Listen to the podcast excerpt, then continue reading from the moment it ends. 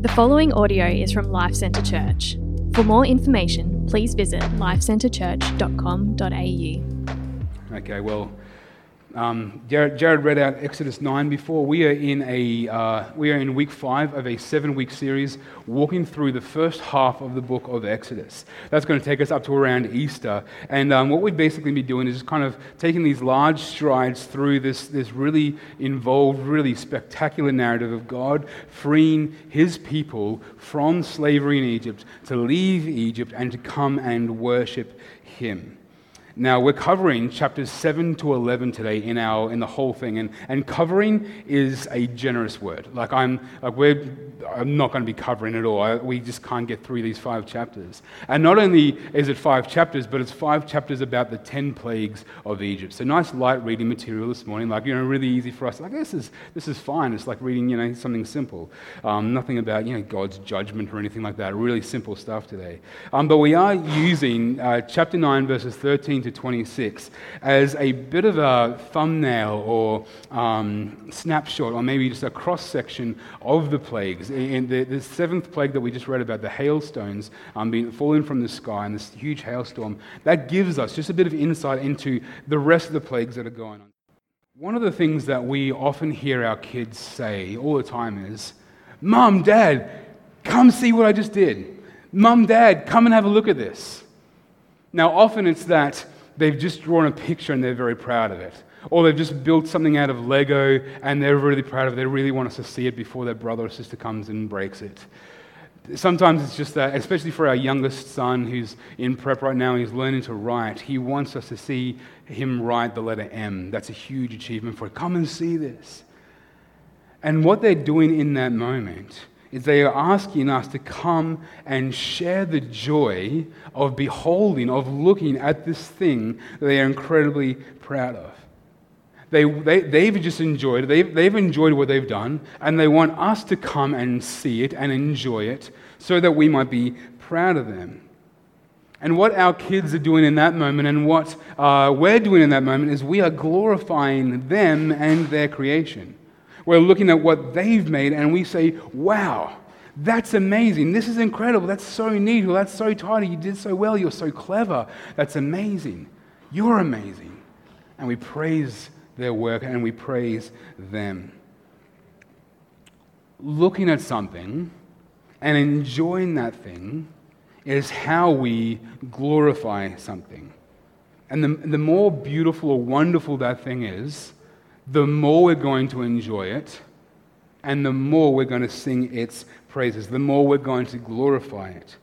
When we witness something, our, something amazing, our breath is taken away, we are filled with joy, and we start to praise it.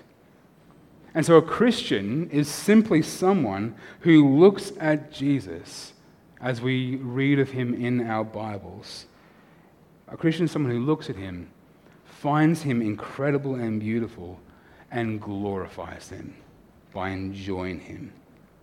Enjoys him, enjoys how wonderful he is, takes great pleasure from him and what he's done for us. And we glorify him, we enjoy him, we, we, we center our lives around him. Jesus is just incredible. He's enjoyable. He is worthy of praise. If you're here and you're not a Christian, um, Jesus is amazing. If you forget everything else I say today, Jesus is amazing. Take those three words home today. He's incredible. Yeah, I love him. I absolutely adore him. And the more I grow in my faith and the more I grow older, I just get more and more in love with the guy. And my hope today is simply to point us to the beauty and glory of God as we find Him in His Word, as we learn about Him in His Word, and by the power of the Spirit, our breath would be taken away. That's my hope. That we'd be filled with joy as we simply just look and gaze at God.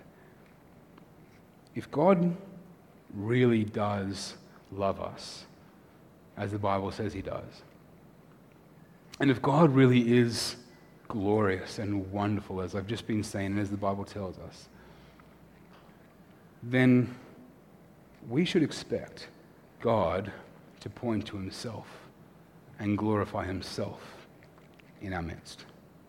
That should be our expectation of God.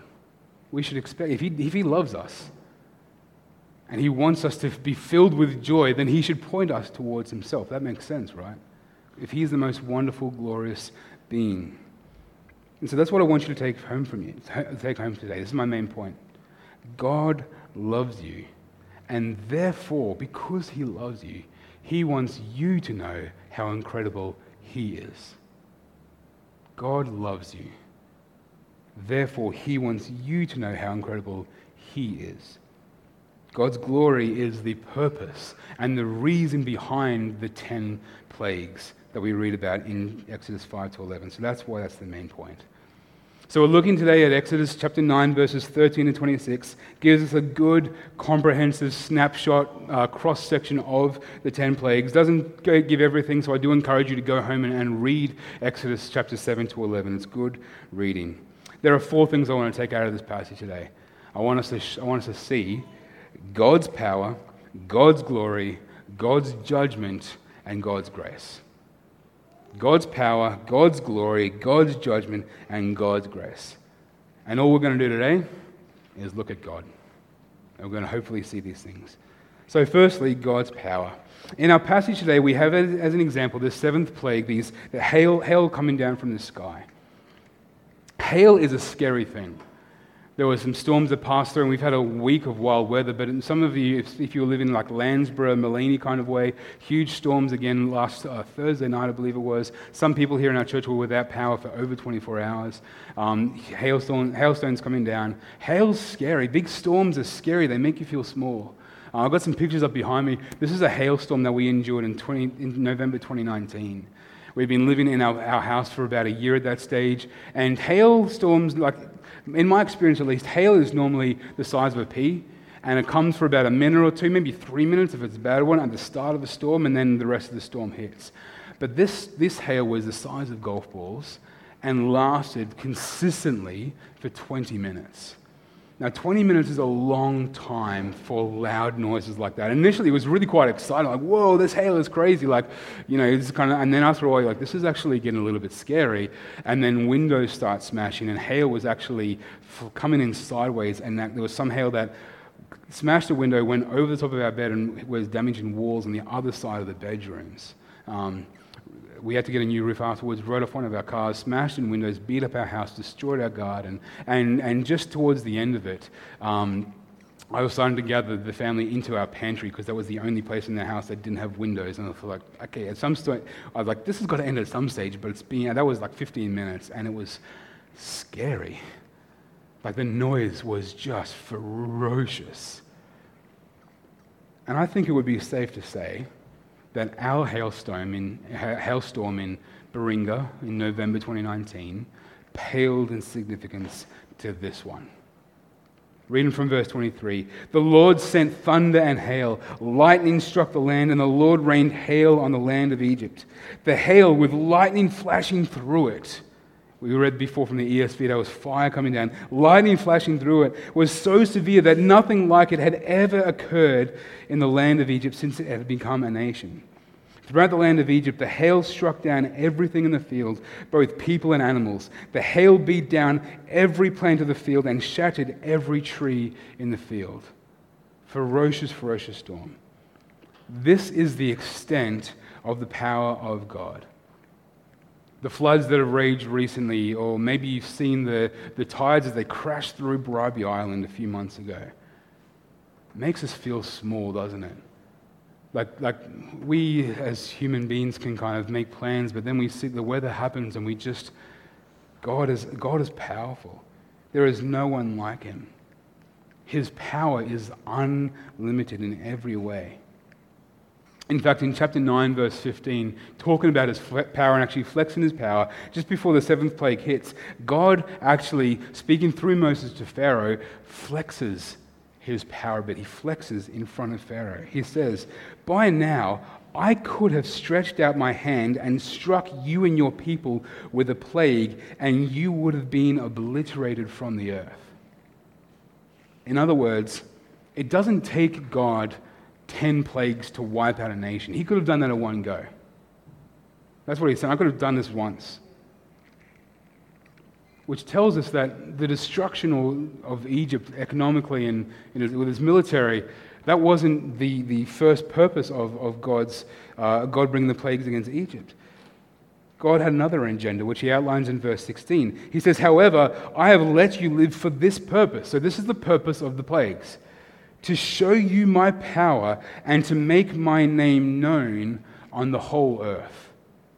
So, that there is our first and second point for this morning. God's purpose in the plagues was to show Egypt his power and so that the whole world would come to know his name. In other words, the, the plagues are there. He sends in the plagues to glorify himself, to point to himself. The plagues demonstrate, firstly, the power that God has. They come according to his precise timing and plan and instigation. Now, I've read some commentaries this week that have suggested or, or talked about the, the suggestion of that these were natural phenomena, like the Nile was turned to blood, and that's why the frogs left, and then the frogs brought disease, and so on and so forth. Uh, but when you, when you read through this, you see not just the bringing of, the, of these plagues, but also the ending of these plagues as well. I don't think you can read through Exodus 7 to 11 with, with that in mind and, have, and, and maintain intellectual integrity with that. They aren't natural phenomena. They are purposed by God to demonstrate that Yahweh, not Pharaoh, Yahweh, not the, the pantheon of Egyptian gods they worshipped, Yahweh is God. Yahweh is powerful. He is the mighty creator, and all things sit under his jurisdiction. Pharaoh, the, the most powerful man in the world at that stage, had nothing on the God of the universe. The God who created the entire world was now unmaking his creation at his will. God is unlimited in his power. He, what we see in the plagues, he doesn't just bring in a sledgehammer and starts going crazy. His power is displayed in control, at precise timing, exact locations, over specific individuals and parts of the created order. And as Christians, we need to keep in mind, we need to remember, know, keep up our sleeve that God is powerful. It's a good thing for us to remember that God is powerful. The Bible teaches us that God is omnipotent, He is unlimited in His potency. It's a good thing for us to gaze upon and, and think about the unlimited power of God when national powers around the world act as if they are in power, they are in control. We need to remember that God could handle them with one hand. God is in control. God is powerful. The second point is God's glory. So back to verse 16, he says, I have let you live for this purpose, to show you my power and to make my name known on the whole earth. So it's not just making his power known to the Egyptians and to the Israelites. It's about the world coming to know his name. God wants the world to know his name, which is synonymous with his glory. You can read about that in Exodus 33. And this is something that is repeated throughout the Exodus narrative over and over again. God wants the world to know his name, to see his glory. And something that's fascinating is if you fast forward from this scene about 40 years uh, to the book of Joshua and, and, and Israel are about to enter the promised land of Canaan. They had been promised by God. And, they, uh, they send the spies in, and the spies go to this town called Jericho, and there's this prostitute there named Rahab. And Rahab's hiding the spies, and she comes to the spies, and she says, Yeah, we know who you guys are. We know exactly who you guys are. You're the ones who were saved from Egypt by the Lord. And she uses the name of the Lord, she uses the name Yahweh she says, the whole town is wetting their pants right now. That's not in my Bible. That's a paraphrase.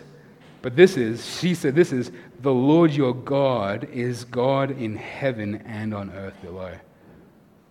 His name being known throughout the world.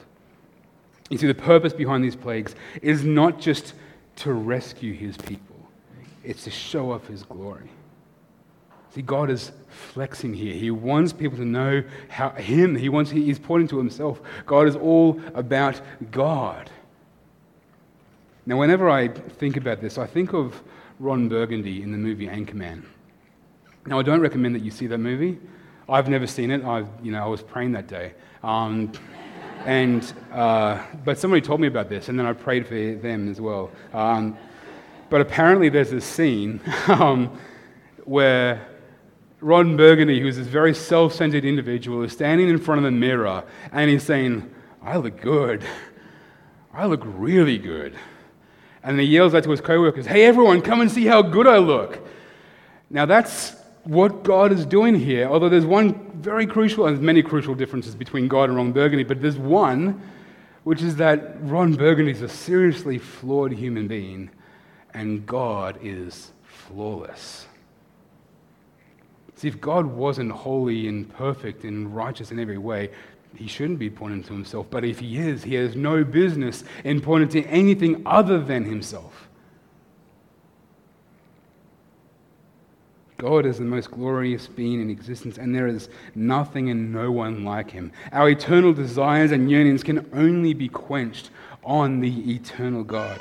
Our souls long to stare upon and to dwell upon the eternal beauty and holiness of God, and it's for these reasons that God displays his glory to us. This is why Exodus isn't just about freedom or rescue, it's about freedom to worship Him. It's about rescuing His people to worship Him. Over and over again, it says, Let my people, Moses says to Pharaoh, Let my people go. But he doesn't stop there. He says, Let my people go so that they may worship me. Over and over again. Let my people go so that they may worship me. If you're reading through Exodus, can I encourage you, take a pen, and every time you read those words, just put a mark there, put an asterisk, something you see it over and over again. This is about rescuing his people so they could come and leave slavery and see him and worship him. In Jesus Christ, we are freed from sin and we are freed from death and we are freed from guilt and shame with the purpose of glorifying and worshiping God, to have Him central to our lives. We were created to worship God, to enjoy Him, and to let our lives and our thoughts be caught up in the infinite glory of God.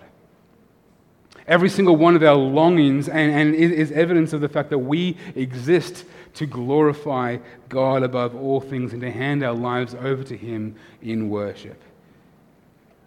Our lives were designed to have God at the absolute center of them, and, our souls will oscillate and be frustrated and be angsty until they start to magnify the Lord. So there's God's power, God's glory, and now we get onto my favorite topic God's judgment. It's not my favorite topic, but we need to see it. The plagues raise a very big question for us about the judgment of God. God is clearly bringing justice down upon the heads of Pharaoh and the heads of the people of Egypt there. Now, this is an area that a lot of Christians struggle with the, the judgment of God. We might wonder how God is truly loving if he also judges.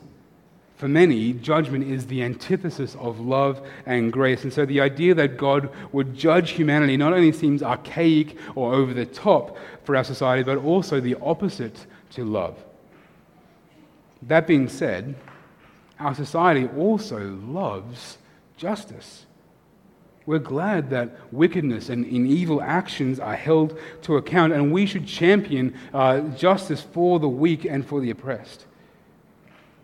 I'm sure that all of us over the last couple of weeks have been yearning for justice as we look at what's going on with Russia and Ukraine, yearning for justice to take place.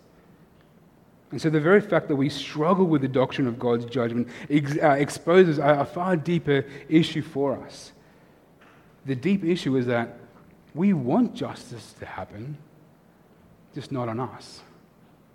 I want justice to take place, just not on me. We are easily aware of the faults of others, aren't we? Like some of us are experts on the sins of other people. One of the most piercing things that Jesus ever taught was from Matthew 7 about the, the log and the speck. Commenting on the nature of humanity to pass their own judgment, Jesus asks, Why do you look past the plank in your own eye in order to address the splinter in your brothers? You're a hypocrite. Take the plank out of your own eye and then address your brother. But our society, we don't do this. Because we don't do this because of the lie that says all people are generally good. Apart from a few bad apples, people are overall good.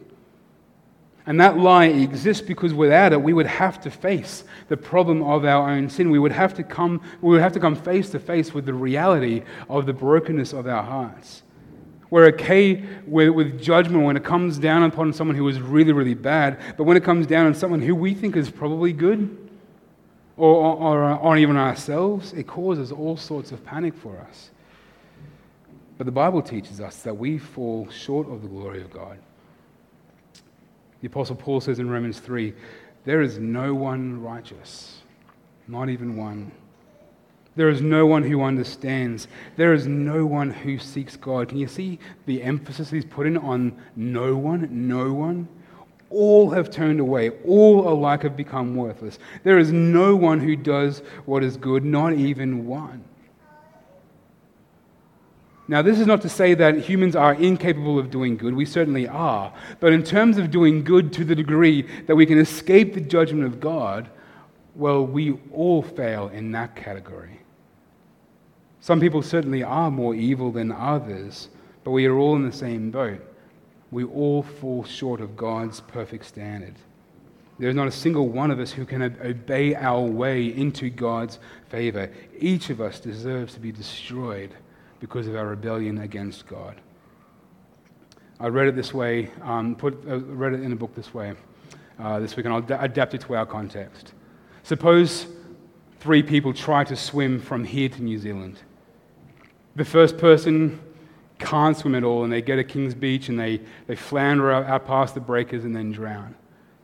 The second person is, has my swimming capacity. So they get maybe one, two kilometers on a good day, but in the open ocean, drowns. The third person, though, is an Olympic swimmer, used to open ocean swimming. And they get 30 kilometers, 40 kilometers, but then they still drown. Which one of them made it to New Zealand? None of them. This, this is our standing before God. There is no one righteous. No one has obeyed God to the degree. We, we have all fallen short of the glory of God. And if we struggle to accept that God should ever judge us, it's because deep down we believe that God has no right to hold us to account. If we're saying that, essentially what we're saying is God doesn't have the right to judge but I do. And we put ourselves in the place of God. You see, when we start to think that way, it's not just our sin that is getting in the way of our salvation, our good deeds also get in the way of salvation. Because we look at ourselves and we say, Yeah, I'm, I'm the one who should be judging. If you believe that there is something other than Jesus that absolves you of judgment, then your faith is not actually in Jesus, but in yourself. Commenting on this, Tim Keller writes The main difference between a Christian and a religious person is not so much their attitude towards their sins, but towards their good deeds. The Bible teaches us that one day God will bring judgment against the unrighteous, and it also teaches us that no one is righteous. No one is righteous in God's sight by their own obedience, writes Paul. But then, in Romans 3:21, and we've got to hear this. And in, I don't think the words are on the screen behind me. I think I forgot to put that in. But just in case you want to go home and re- just remember Romans 3:21, 3:21. But now, apart from the law, the righteousness of God has been revealed. Attested by the law and the prophets, the righteousness of God is through faith in Jesus Christ to all who believe. God declares us righteous when we come to Him in faith in Jesus Christ when we come to Jesus, come to God with open hands, saying, I don't have what it takes to make myself right before God and escape His judgment, and I've ruined my life trying. I need you to make me righteous. That's the nuts and bolts of faith. And when we do that, God declares us righteous. When we come to Him with open hands, not with hands with a little bit of stuff in it, not kind of saying, God, yes, please save me, and here's what I've got to offer. Please save me. Let me contribute to this. Please save me, Lord. Uh, let me just like make this a little bit easy on you. It's no empty hands. I've got nothing to offer here. I need you to save me. That's what faith is. And when we come to God like that, He declares us righteous in his sight, spared from judgment. And not just spared from judgment, but were rewarded with a perfect record. And all of the blessings and gifts that were obtained by Jesus' obedience to God, all of that is credited to us. And it is given to us freely by grace. And we receive it by faith in Jesus Christ. That is the escape that we have from God's judgment. Now, something that is worth considering too, and I, I, say this because we, if you read through Exodus 7 to 11, um, you're going to come up against something that's going to be hard to understand. See, when it comes to God's judgment, when, on that day when God does come, when Jesus does return and to judge the earth, no one's going to be able to look at him and say that he was either too heavy handed or too soft on people. God's judgment, I mean, God, God has perfect clarity of our hearts. Perfect, clear vision. He knows all things. No one's going to be able to look at when, when God judges the world, and will, no one will be able to say, God, that's a bit rough. That's, that's a bit heavy handed. Like that escalated quickly. God will meter out perfect, exact, precise justice on that day. And I say that because there is something in this section that causes an eyebrow to be raised, and that's to do with the hardening of Pharaoh's heart in this section. The question that is raised here has to do with God's sovereignty and mankind's responsibility. The Bible teaches us that both God is sovereign and humans have free will, in the sense that God is sovereign over all things and mankind is free to make his or her own decisions. The Bible affirms both of these and holds them together in tension. And the hardening of Pharaoh's heart is a helpful case study for us to understand this. You'll notice as you read through Exodus, it'll talk a lot about the hardening of Pharaoh's heart. Sometimes it will say that Pharaoh's heart was hardened. Sometimes it will say that Pharaoh hardened his own heart. And sometimes it will say that God hardened Pharaoh's heart. And so the question is who hardened Pharaoh's heart? Well, on the one hand, Pharaoh hardened his own heart. It wasn't as if he was a good natured guy and just was, you know, hanging out. No, he hardened his own heart. We explored this in the first week of the series, maybe the second week, looking at Exodus 1 and, and his, his decision to try and destroy the, the Israelite uh, race or just, uh, just to stop the, the rapid population growth, killing baby Hebrew boys. He made himself an enemy to, to life. He made an, himself an enemy to God. When God creates the world and commands mankind to be fruitful and to multiply, Pharaoh stood at the fount of that life and tried to cut it off at its stem. Pharaoh hardened his own heart. He did that. Pharaoh made himself God's enemy. And yet at the same time, we're also taught that God hardened Pharaoh's heart. And the Bible doesn't beat around the bush with that, doesn't try and hide that or conceal it. God hardened Pharaoh's heart for a distinct purpose to display his power and his glory to all people. Tim Chester offers this summary. He says Pharaoh refuses to listen because Pharaoh hardens his heart. But it is also true that Pharaoh refuses to listen because the Lord hardens Pharaoh's heart. We have to take both perspectives seriously Pharaoh determines Pharaoh's actions, and God determines his actions. To put it another way, Pharaoh freely chooses to do what God had freely chosen that he would do. What is clear is that God planned the ten plagues so he could display his power and glory. That's verse 16 we looked at. That's why he hardened Pharaoh's heart. Listen to this the workings of this are mysterious, but its purpose is clear. And I say the workings of this are mysterious. I included that because the workings of this are a mystery. The obvious question in light of the judgment of God then is how can God be just in holding people to account? That's a really good question. I'm really glad you asked that question. I'm going to let Paul, the Apostle Paul, answer that in Romans 9. Because in Romans 9, Paul addresses this issue and actually quotes Exodus 9, verses 16. So, the words will be on the screen behind me.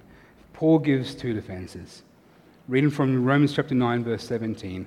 For the scripture tells Pharaoh, I raised you up for this reason, so that I may display my power in you, and that my name may be proclaimed in the whole earth. Like we've already been examining that this morning. So then, he has mercy on whom he wants to have mercy, and he hardens whom he wants to harden. Now, Paul has already in Romans commented on God's judgment for all of mankind in Romans 1, stating that his judgment was God handing them over to, their to the dysfunctional desires of their hearts. And it seems that Paul's first offense here is that God is doing the same thing here, handing Pharaoh over to the dysfunction of his heart. God has mercy on whom he decides to have mercy. And that is essential to God's self revelation. When Moses says, Lord, show me your glory, he says, I will declare my name to you. And he talks about, I will show mercy to who I show mercy. God has mercy on whom he decides to have mercy. His absolute and perfect autonomy is central to his identity and disclosure to mankind. God is not unjust. Paul's second defense comes by way of another anticipated objection. He says, Why then does he still find fault? For who resists his will? Paul's answer to that question might trouble us. He says in verse 20, On the contrary, who are you, a human being, to talk back to God? Will what is formed say to the one who formed it, Why did you make me like this? Or has the potter no right over the clay to make from the same lump one piece of pottery for honor and another for dishonor? This troubles us, doesn't it? It troubles us because we like to think of ourselves as being the center of the universe. But we are so far below God that we have neither the wisdom or the right to question our Creator. Paul is urging us here he's telling us our views of God have to be far higher than what we estimate, and our views of ourselves has to be far lower than we estimate. Not in the sense of self loathing and self hatred, but in the sense of unworthiness before God. Now, just in case we're tempted to throw in the towel at that point, Paul goes on and he turns this whole thing on its head and he argues back in verse 22. He says, What if God, wanting to display his wrath and to make his power known, endured with much patience objects of wrath prepared for destruction? And what if he did this to make known the riches of his glory on objects of mercy that he prepared beforehand for glory? On us, the ones he also called, not only from the Jews, but also from the Gentiles. Again, to quote Tim Keller, he sums that up like this He says, While God is the author of our salvation, we are the authors of our damnation. Sinful people prepare themselves for damnation, and God is patient with them to make his power known. And he also desires to make the riches of his glory known on objects that he prepared for mercy. To make this straight, it's not as if there's a whole lot of good people and God is bringing them down to be bad people, whatever it is. God looks at humanity. Each individual is in the exact same per, is in the exact same boat in terms of their standing with God. No one is righteous. No one is worthy. We deserve the judgment of God. And in his perfect and benevolent autonomy, his unbelievably deep, high, wide, and long love that we heard Matt talk about before. And by his amazing grace, he sent his son, Jesus Christ, to take our destruction on our, on our behalf. And that is on offer for all mankind to those who believe. Some people will receive Jesus. Some people won't. And God is sovereign over all of it. And that's a mystery. But He does this for His glory, to reveal His mercy. God has mercy on sinners who had no hope of ever saving themselves. And this brings him glory. And, and, this is why he does what he does. And this leads us to the final point God's grace. In verse 17, God said to Pharaoh, You are still acting arrogantly against my people by not letting them go.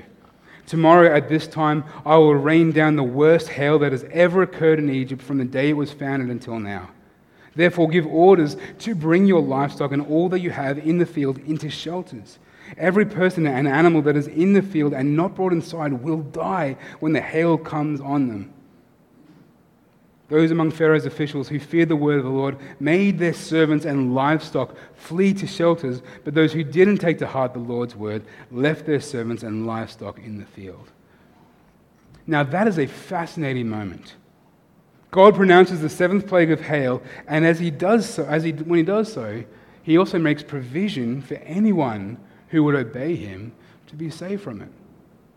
Whether they're an Israelite or an Egyptian, uh, a regular Egyptian commoner, whatever that is, and even people in, in the high palace of Pharaoh.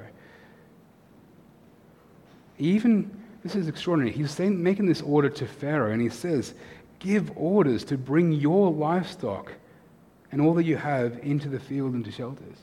So God says, I'm going to bring this against you, Pharaoh. But I'm also going to say if you bring them under shelter, they're going to be saved. God makes provision for, for saving the people and, the, and, the, the animals that are there. And some of Pharaoh's officials, they take the point. Some of them had started fearing the Lord and they obeyed God. It seems that a number of Egyptians, even those in the palace, were starting to trust more in the God of the Israelites than in Pharaoh. And what this points us to is the fact that when it comes to God's wrath and judgment, He also provides us shelter. He provides us the means of escape. Let's just jump straight to Jesus. In the same way that those who were under shelter would be saved from the storm, so too those who are under the cross will be saved from the wrath of God against sin. This is God's unbelievable grace towards us, that He would shelter us from what we deserve, and He would shelter us at the highest cost at the cost of his son's life. This is God's grace. The judge came to be judged. Jesus hung on the cross, and our perpetual disobedience was placed on his shoulders. He is our shelter. He absorbed the punishment, he absorbed the judgment that we deserved. And like what happened in Egypt, some will choose the shade and some won't there are two options. We'll either say, I'm good, or He's good. Those are our options. If you say, I'm good, what you're saying is, I'm good enough. I'm good, I'm, I'm fine. A couple of years ago, I sat at the bedside of a, of a lady who was about to pass away, and I told her the gospel again and again and again, and she sat there and she just said, I'm good and she passed away two days later. Some of us will look at Jesus and will say, I'm good. Like, I'm, I've got it sorted. Like, I've, I'm a pretty good person. Like, yeah, I'm a Christian. Yeah, absolutely, I'm a Christian. And, you know, I, I, I look at all, I'm a Christian because look at all the things that I do for God. I go to church, serve, I tithe, you know, I help people out. I'm a good person. I'm nice and I'm kind. I'm, you know, look at, like, this, look at all the things I do for God. That's saying I'm good. That's pointing to yourself for your own salvation.